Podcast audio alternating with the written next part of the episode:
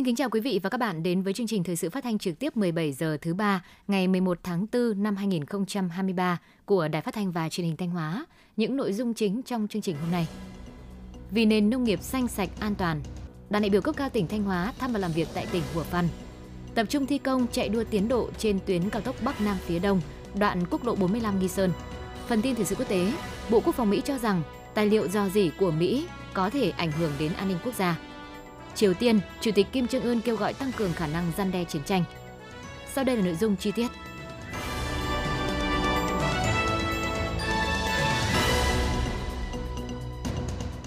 Sáng nay, ngày 11 tháng 4, Học viện Nông nghiệp Việt Nam phối hợp với Ủy ban dân tỉnh Thanh Hóa tổ chức hội nghị Học viện Nông nghiệp Việt Nam đồng hành cùng doanh nghiệp, hợp tác xã, người nông dân vì một nền nông nghiệp xanh, sạch, an toàn. Chủ đề số 4, khoa học công nghệ, đào tạo nguồn nhân lực, khởi nghiệp và đổi mới sáng tạo nông nghiệp. Sự hội nghị về phía tỉnh Thanh Hóa có các đồng chí Lại Thế Nguyên, Phó Bí thư Thường trực tỉnh ủy, Trường đoàn đại biểu Quốc hội Thanh Hóa, Đầu Thanh Tùng, Phó Chủ tịch Ủy ban dân tỉnh, lãnh đạo tỉnh Nghệ An, Ninh Bình, Hà Tĩnh, đại diện lãnh đạo, nguyên lãnh đạo các bộ ngành liên quan và tỉnh Thanh Hóa. Hội nghị được tổ chức trực tiếp kết hợp trực tuyến với sự tham gia của các doanh nghiệp, hợp tác xã, học sinh trung học phổ thông tại một số điểm cầu trên địa bàn tỉnh. Tin của phóng viên Hương Hạnh. Hội nghị khoa học công nghệ đào tạo nguồn nhân lực, khởi nghiệp và đổi mới sáng tạo nông nghiệp nhằm góp phần thúc đẩy phát triển nguồn nhân lực chất lượng cao và thúc đẩy hoạt động khởi nghiệp của học sinh trung học phổ thông, đồng thời tăng cường hợp tác nghiên cứu khoa học và chuyển giao công nghệ phát triển nông nghiệp tại các tỉnh Thanh Hóa, Ninh Bình, Nghệ An và Hà Tĩnh theo hướng sinh thái tuần hoàn, chất lượng, hiệu quả, bền vững.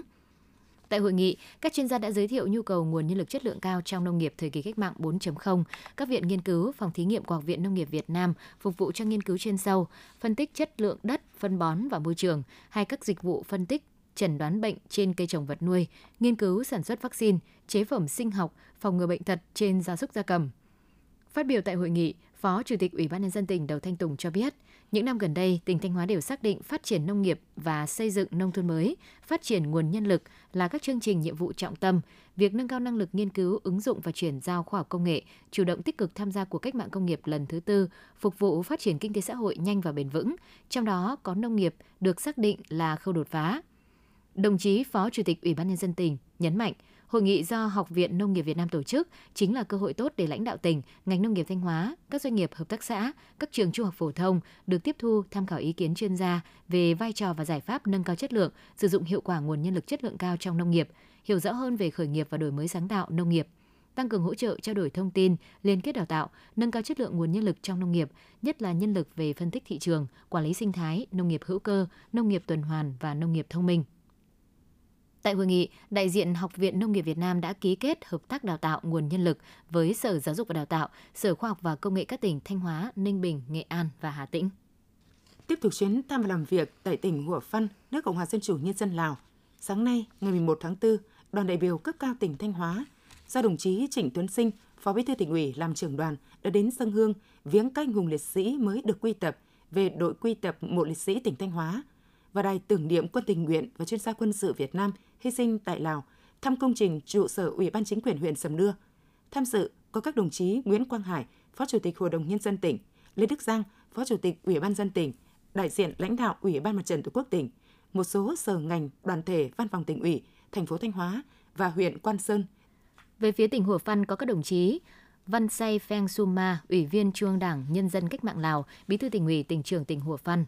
Phút Phan Kẹo Vông Say, Ủy viên Ban Thường vụ tỉnh ủy, Phó tỉnh trưởng tỉnh Hủa Phan, các đồng chí trong Ban Thường vụ tỉnh ủy, Ủy ban Chính quyền, Ủy ban Mặt trận Thống nhất tỉnh Hủa Phan, đại diện lãnh đạo các ban sở ngành chức năng của tỉnh Hủa Phan. Đến dân hương viếng hải cốt các anh hùng liệt sĩ mới được đưa về đội quy tập mộ liệt sĩ tỉnh Thanh Hóa và đài tưởng niệm quân tình nguyện và chuyên gia quân sự Việt Nam hy sinh tại Lào.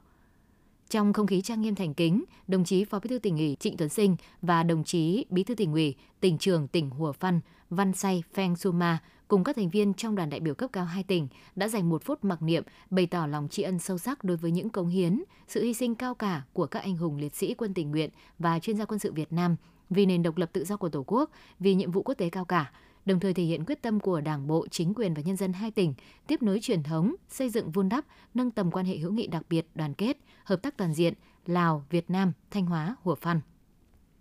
Sau lễ dân hương, đồng chí Phó Bí thư tỉnh ủy Trịnh Tuấn Sinh và đoàn đại biểu cấp cao tỉnh Thanh Hóa đã đến thăm trụ sở Ủy ban chính quyền tỉnh Hùa Phân và dự án xây dựng trụ sở Ủy ban chính quyền huyện Sầm Nưa. Đây là một trong bốn dự án tỉnh Thanh Hóa viện trợ cho tỉnh Hùa Phân đầu tư xây dựng theo nội dung thỏa thuận hợp tác giai đoạn 2021-2025 giữa tỉnh Thanh Hóa và tỉnh Hùa Phân. Quy mô dự án gồm có hạng mục nhà 3 tầng với diện tích sử dụng 3.680 m khối và các công trình phụ trợ, tổng mức đầu tư 67 tỷ đồng. Dự kiến dự án sẽ hoàn thành và đưa vào sử dụng vào cuối năm 2023. Các dự án công trình do tỉnh Thanh Hóa viện trợ không chỉ có ý nghĩa quan trọng trong việc góp phần nâng cao hiệu lực, hiệu quả hoạt động của các cơ quan chính quyền tỉnh hồ văn mà còn thể hiện tình cảm gắn bó, đoàn kết thủy chung, kề vai sát cánh, tương trợ lẫn nhau giữa Đảng bộ chính quyền và nhân dân hai tỉnh Thanh Hóa hồ văn trong mọi thời kỳ. Thực hiện văn bản thỏa thuận và chương trình hợp tác giữa hai tỉnh Thanh Hóa và Hủa Văn, nước Cộng hòa Dân chủ Nhân dân Lào. Sáng nay, ngày 11 tháng 4, tại thị xã Sầm Nưa đã diễn ra hội nghị trao đổi kinh nghiệm hoạt động giữa Hội đồng Nhân dân hai tỉnh Thanh Hóa Hủa Văn, đồng chí Nguyễn Quang Hải, Phó Chủ tịch Hội đồng Nhân dân tỉnh và đồng chí Amphai von Lom Bun Pheng, Ủy viên dự khuyết Trung ương Đảng Nhân dân Cách mạng Lào, Phó Bí thư tỉnh ủy, Chủ tịch Hội đồng Nhân dân tỉnh Hủa Văn, nước Cộng hòa Dân chủ Nhân dân Lào, đồng chủ trì hội nghị. Sự hội nghị có các Phó Chủ tịch Hội đồng Nhân dân tỉnh Hủa Phan, lãnh đạo các ban, lãnh đạo Văn phòng Hội đồng Nhân dân tỉnh Thanh Hóa và tỉnh Hủa Phan,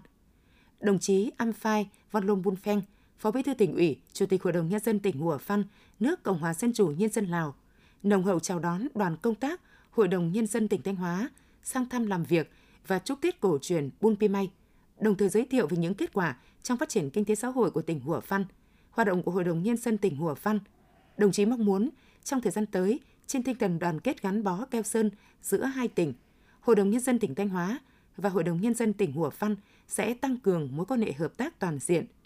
đồng chí mong muốn được Hội đồng Nhân dân tỉnh Thanh Hóa trao đổi những kinh nghiệm trong quá trình hoạt động để Hội đồng Nhân dân tỉnh Hùa phăn thực hiện tốt nhiệm vụ chính trị được giao. Phát biểu tại hội nghị, đồng chí Phó Chủ tịch Hội đồng Nhân dân tỉnh Nguyễn Quang Hải cảm ơn sự đón tiếp nồng hậu của Hội đồng Nhân dân tỉnh Hùa phăn,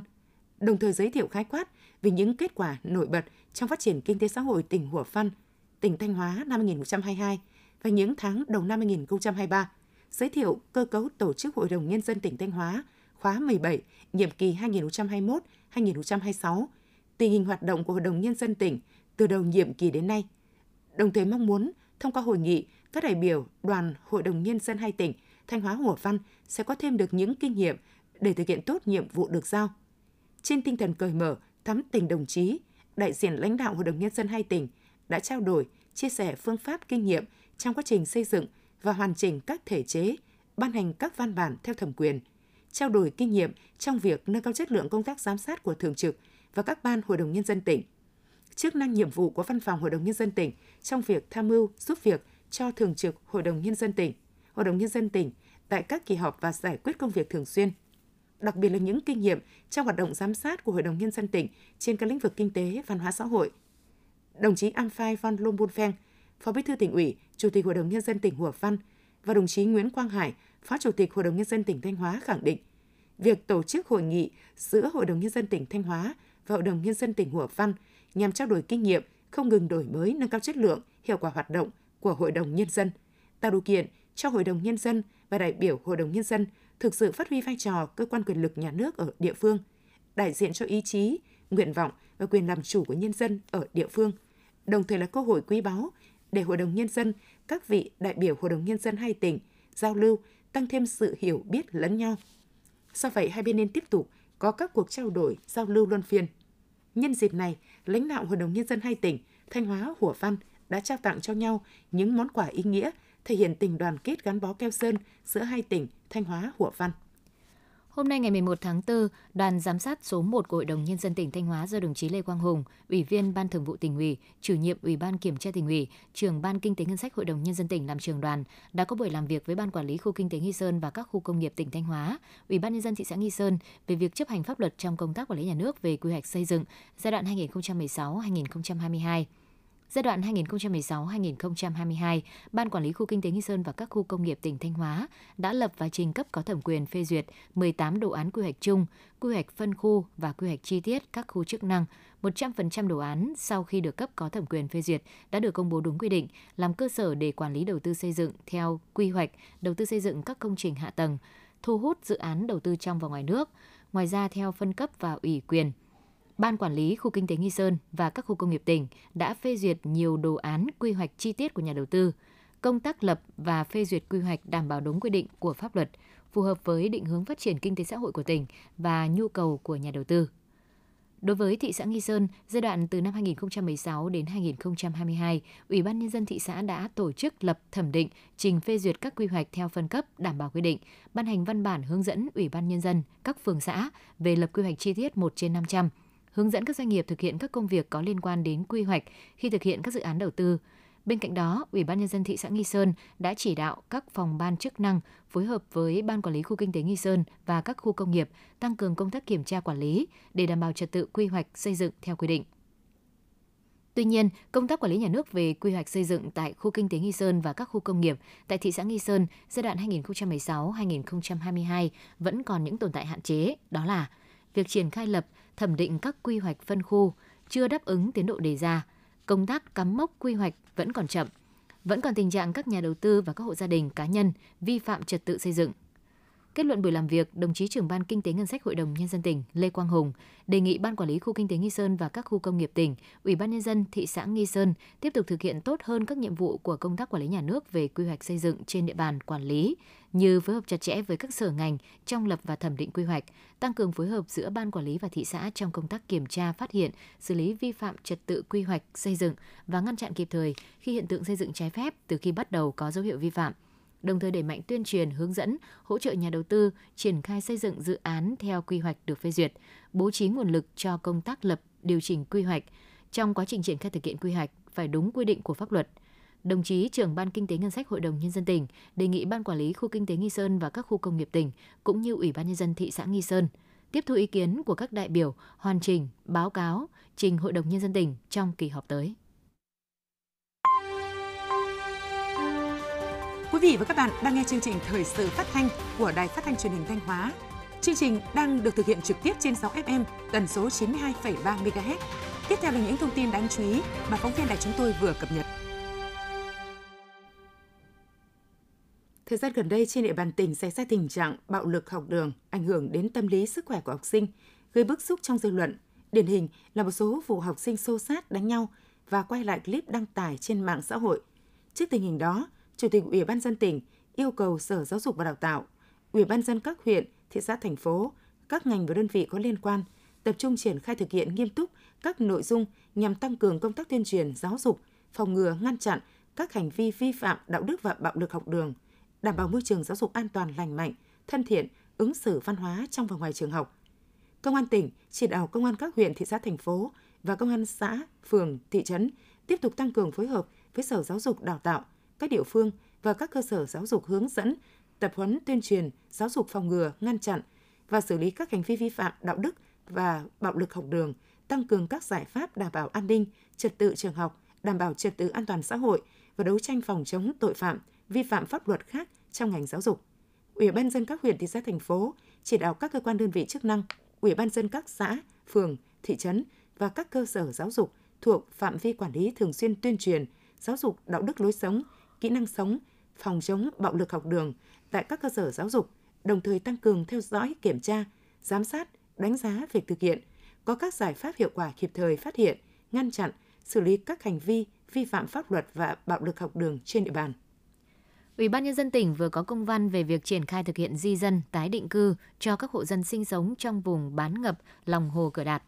Theo đó, thống nhất với đề xuất của Sở Nông nghiệp và Phát triển nông thôn, đồng thời đề nghị Ủy ban nhân dân huyện Thường Xuân khẩn trương hoàn thiện hồ sơ điều chỉnh quy hoạch sử dụng đất thời kỳ 2021-2030 và kế hoạch sử dụng đất năm 2023 gửi về Sở Tài nguyên và Môi trường để thẩm định, trình cấp có thẩm quyền xem xét, phê duyệt để có cơ sở lập báo cáo, đề xuất chủ trương đầu tư, làm căn cứ thu hồi đất, giao đất, thực hiện dự án đảm bảo đúng quy định và ý kiến chỉ đạo của Chủ tịch Ủy ban nhân dân tỉnh, tăng cường công tác quản lý về nhân khẩu đất đai, không để phát sinh tăng thêm hộ mới sống trong vùng lòng hồ Cờ Đạt, không để các hộ cơi nới lấn chiếm, xây dựng nhà ở và các công trình dân sinh trái quy định, tuyên truyền vận động người dân từ bỏ tập quán sinh hoạt sản xuất trong vùng bán ngập, đồng thời nghiên cứu phương án chuyển đổi nghề, giải quyết việc làm, hỗ trợ sinh kế cho người dân khi thực hiện tái định cư, đảm bảo thiết thực hiệu quả, đúng quy định, theo đúng ý kiến chỉ đạo của Thường trực tỉnh ủy. Sau khi được cấp có thẩm quyền phê duyệt điều chỉnh quy hoạch sử dụng đất thời kỳ 2021-2030 và kế hoạch sử dụng đất năm 2023, huyện Thường Xuân giao Sở Nông nghiệp và Phát triển Nông thôn chủ trì phối hợp với Ủy ban Nhân dân huyện Thường Xuân và các đơn vị liên quan hoàn thiện báo cáo, đề xuất chủ trương đầu tư dự án khu tái định cư băng lươm xã Yên Nhân huyện Thường Xuân theo đúng quy định của luật đầu tư công và các quy định hiện hành, gửi Sở Kế hoạch và Đầu tư thẩm định, trình Ủy ban Nhân dân tỉnh phê duyệt theo quy định. Theo kế hoạch được Ủy ban dân tỉnh giao năm 2023, thành phố Thanh Hóa có 22 dự án cần phải thực hiện giải phóng mặt bằng với diện tích 95,96 ha. Cùng với đó, thành phố cũng xây dựng kế hoạch giải phóng mặt bằng 54 dự án với diện tích 54,48 ha. Với tinh thần phải hoàn thành kế hoạch giải phóng mặt bằng các dự án trọng điểm của tỉnh và thành phố, nhất là những dự án thực hiện theo cơ chế chính sách đặc thù để phát triển thành phố Thanh Hóa tại nghị quyết số 303 của Hội đồng Nhân dân tỉnh. Thành phố Thanh Hóa đã chỉ đạo các phòng ban chuyên môn phối hợp với các phường, xã và chủ đầu tư tiến hành giả soát, lên kế hoạch theo thứ tự ưu tiên các dự án cần tập trung giải phóng mặt bằng – đồng thời tổ chức ký cam kết giữa Chủ tịch Hội đồng Bồi thường Giải phóng mặt bằng thành phố với từng chủ đầu tư về tiến độ giải phóng mặt bằng, bố trí nguồn kinh phí để triển khai kịp thời công tác chi trả, bồi thường, bố trí tái định cư cho các hộ dân bị thu hồi đất ngay sau khi có quyết định của các cấp có thẩm quyền phê duyệt phương án. Đối với những dự án đang thực hiện giải phóng mặt bằng, thành phố tiếp tục chỉ đạo các phòng ban đơn vị địa phương liên quan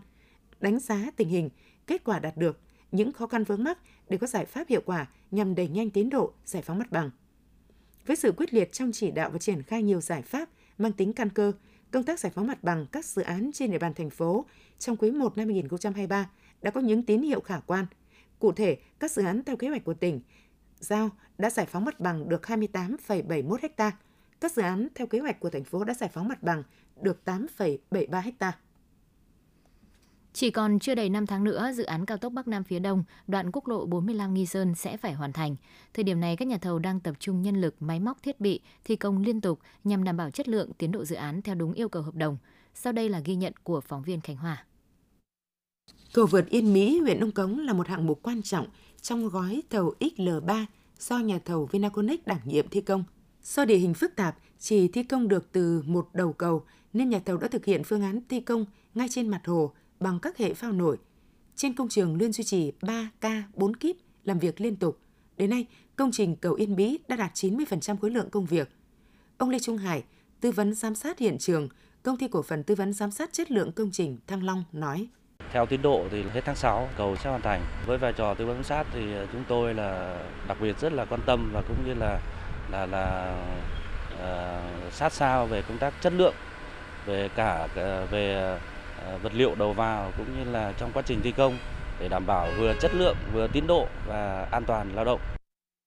Dự án cao tốc quốc lộ 45 Nghi Sơn là một trong 11 dự án thành phần cao tốc Bắc Nam phía Đông giai đoạn 1 có chiều dài gần 43,3 km,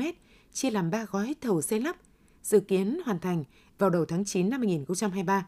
Có thời điểm do nhiều nguyên nhân, tiến độ thi công một số gói thầu, hạng mục công trình chưa đáp ứng kế hoạch. Trên toàn tuyến có 12 đoạn với tổng chiều dài gần 14 km,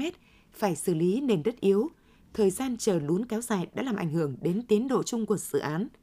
Ban quản lý dự án 2, Bộ Giao thông Vận tải đã yêu cầu các đơn vị tư vấn giám sát và nhà thầu bám sát công trường, thường xuyên đánh giá hiện trạng các tuyến để có giải pháp thi công kịp thời. Ông Võ Đại Thạch, chỉ huy trưởng công trường, công ty cổ phần tập đoàn Thành Huy cho biết. Vấn đề xử lý đất yếu ấy, thì nhà thầu đang là tức là thực hiện theo đúng cái giải pháp của tư vấn thiết kế đưa ra. Tức là về thi công giếng cát thì ở đến giai đoạn hiện tại là bây giờ đang là giá tải và đã giá tải đến giai đoạn tức là gần dỡ tải được. Nhưng mà cái việc mà có dỡ tải được hay không thì nó còn tùy thuộc vào tức là cái mặt thiết kế và cái mặt tức là tính toán thực tế quan trắc thực tế. Thì nếu như trường hợp mà đến giai đoạn và đúng ngày rồi mà còn chưa đảm bảo điều kiện để trở lại thì khi đó nhà thầu phải kiến nghị đến chủ đầu tư và để thật là các bên để cùng đưa ra một cái giải pháp khác. Đến thời điểm này, dự án cao tốc quốc lộ 45 Nghi Sơn đã thực hiện được khoảng 69% giá trị hợp đồng. trên toàn công trường, hiện có gần 50 mũi thi công với gần 1.000 người làm việc 3 ca 4 kíp cả ngày đêm. Ông Nguyễn Ngọc Quỳnh, Giám đốc Quản lý Dự án Cao tốc Quốc lộ 45 Nghi Sơn, Ban Quản lý Dự án 2, Bộ Giao thông Vận tải nói. Ban ờ, đốc thúc các đơn vị mà tư vấn và nhà thầu thì là hàng ngày, hàng ờ, hàng ngày thì phải báo cáo bằng hình ảnh, bằng ờ, khối lượng cụ thể để đảm bảo cái chất lượng của dự án tại, tại tất cả các mũi thi công tạo điều kiện hết sức các, các nguồn tài chính để cho nhà thầu có những cái nguồn tài chính để à, tiếp tục triển khai thi công theo đúng mục tiêu đề ra. Ngoài ra thì ban cũng phải làm việc với chính quyền địa phương để giải quyết những vấn đề về nguồn đất đáp cho các nhà thầu xây lắp. Thời gian thực hiện dự án không còn nhiều, Ban Quản lý Dự án 2, đơn vị chịu trách nhiệm quản lý dự án đã tăng cường kiểm tra đôn đốc, theo dõi và sẽ kiên quyết xử lý các nhà thầu chậm tiến độ theo chỉ đạo của Chính phủ và Bộ Giao thông Vận tải. Thưa quý vị và các bạn, Thời gian vừa qua, tình trạng các cơ quan hành chính sự nghiệp, các doanh nghiệp trên địa bàn Thanh Hóa chậm đóng bảo hiểm xã hội, bảo hiểm y tế, bảo hiểm thất nghiệp cho người lao động vẫn diễn ra phổ biến. Mặc dù các ngành chức năng liên tục thanh tra, kiểm tra và có nhiều giải pháp thu hồi và xử lý, nhưng vẫn còn nhiều đơn vị doanh nghiệp chậm nộp kéo dài, ảnh hưởng trực tiếp đến quyền lợi của người lao động cũng như hoạt động của ngành bảo hiểm xã hội, phản ánh của phóng viên Minh Tuyết.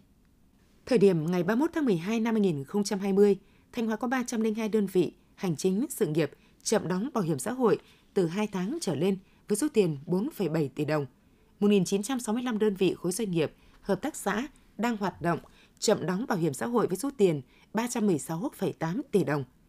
Thời điểm ngày 31 tháng 12 năm 2021, có 264 đơn vị hành chính sự nghiệp chậm đóng bảo hiểm xã hội với số tiền 7,06 tỷ đồng. 1.997 đơn vị khối doanh nghiệp, hợp tác xã đang hoạt động chậm đóng bảo hiểm xã hội với số tiền 292,9 tỷ đồng. Thời điểm ngày 31 tháng 12 năm 2022, có 280 đơn vị hành chính sự nghiệp chậm đóng bảo hiểm xã hội với số tiền 7,36 tỷ đồng. 2.252 đơn vị khối doanh nghiệp, hợp tác xã đang hoạt động chậm đóng bảo hiểm xã hội với số tiền 314,2 tỷ đồng. Ví dụ, công ty cổ phần xi măng Công Thanh tại thời điểm năm 2015, công ty đã từng nợ 5 tỷ đồng bảo hiểm xã hội. Từ năm 2020 đến nay, doanh nghiệp này vẫn liên tục nợ bảo hiểm xã hội đến hết tháng 2 năm 2023 là 4,9 tỷ đồng, khiến nhiều lao động không được hưởng các quyền lợi về bảo hiểm xã hội khi ốm đau, chế độ thai sản và hưởng trợ cấp thất nghiệp. Bà Nguyễn Thị Ngọc, quyền giám đốc nhà máy xi măng Công Thanh Thanh Hóa nói: Đấy là cái thiệt thòi về của người người lao động thôi. Người doanh nghiệp cũng biết rất biết về cái vấn đề đấy, nhưng thực ra bây giờ là rất khó khăn nên mình không thể là chi trả được ngay lúc bây giờ. Ngoài ra, còn có một số doanh nghiệp đang hoạt động với số lao động nhiều, số tiền chậm đóng lớn, thời gian kéo dài như công ty trách nhiệm hữu hạn một thành viên công nghiệp tàu thủy Thanh Hóa chậm đóng 79 tháng với số tiền 15,5 tỷ đồng. Chi nhánh công ty cổ phần sông Đà 4 chậm đóng 55 tháng với số tiền 9,3 tỷ đồng. Xí nghiệp sông Đà 10 tháng 5 chậm đóng 22 tháng với số tiền 6,3 tỷ đồng. Công ty trách nhiệm hữu hạn một thành viên GLG Vina chậm đóng 31 tháng với số tiền 4 tỷ đồng. Công ty trách nhiệm hữu hạn liên doanh Vinastone chậm đóng 18 tháng với số tiền 2,4 tỷ đồng. Đáng chú ý, hiện có 536 doanh nghiệp phá sản, chủ bỏ trốn dừng hoạt động với số nợ trên 121 tỷ 297 triệu đồng. Thành phố Thanh Hóa là địa phương có số nợ bảo hiểm xã hội cao nhất, chiếm 53,3% toàn tỉnh. Đến hết tháng 12 năm 2022, số tiền mà 67 đơn vị hành chính sự nghiệp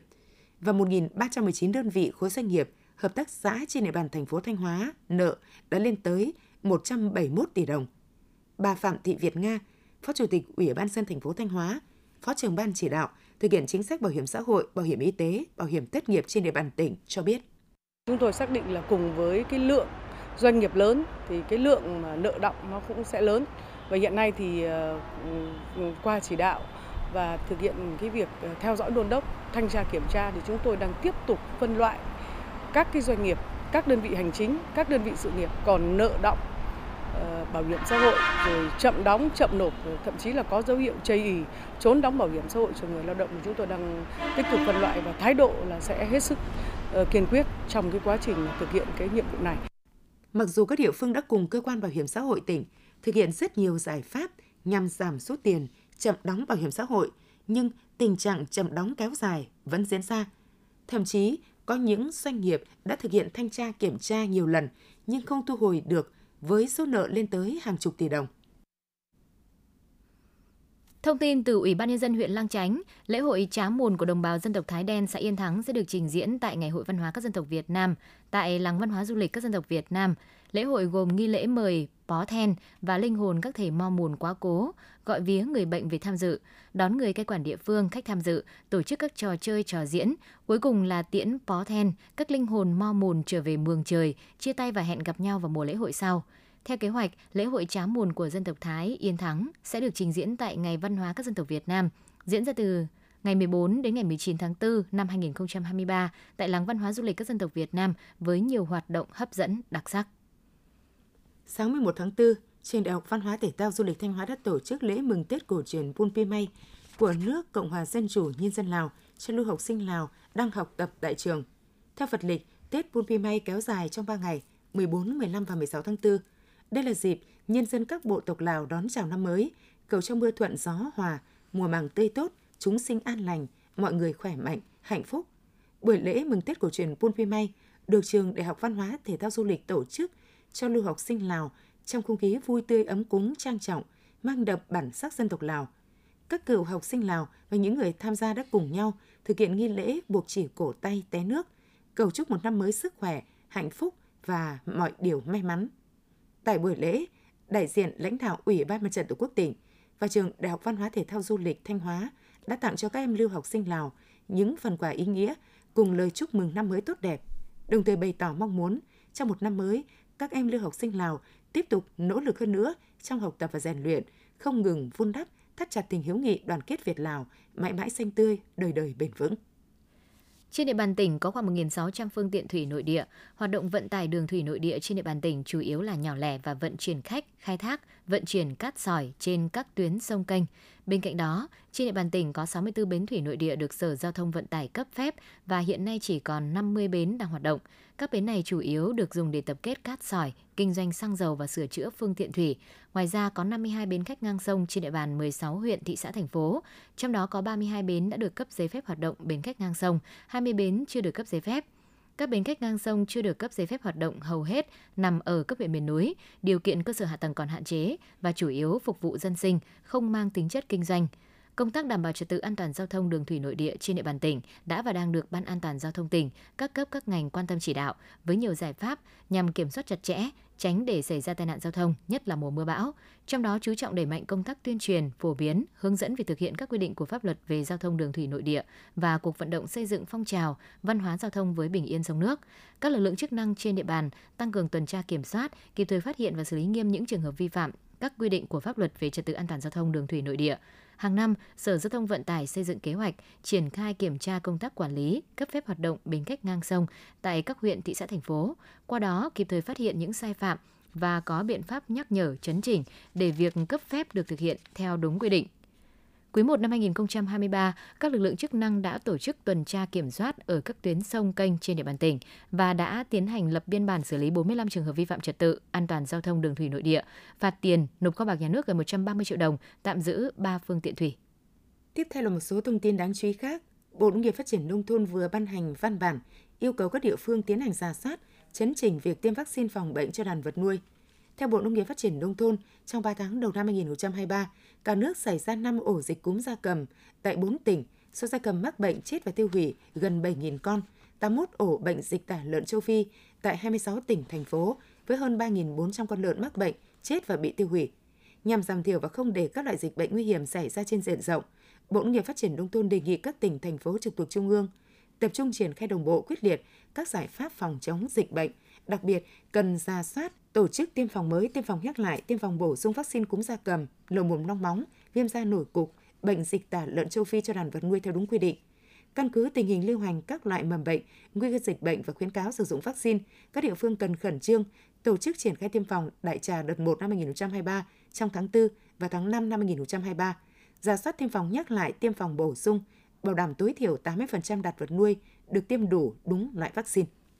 Bộ Giáo dục và Đào tạo vừa đưa ra những vấn đề cần lưu ý đối với thí sinh khi đăng ký dự thi tốt nghiệp trung học phổ thông năm 2023. Theo đó, trước khi khai phiếu đăng ký dự thi, thí sinh phải đọc kỹ các mục và phải hoàn toàn chịu trách nhiệm về thông tin khai trong phiếu đăng ký dự thi. Thí sinh là học sinh đang học lớp 12, thực hiện khai thông tin đăng ký dự thi trực tuyến theo tài khoản được cấp trên hệ thống phần mềm quản lý thi. Sau khi hoàn thành giả soát và xác nhận theo thời hạn đăng ký dự thi quy định, trường trung học phổ thông nơi thí sinh đang học in phiếu đăng ký dự thi, phiếu số 1, phiếu số 2 và ký tên, đóng một dấu có phần giáp lai lên ảnh của phiếu đăng ký dự thi để xác nhận nhân thân thí sinh.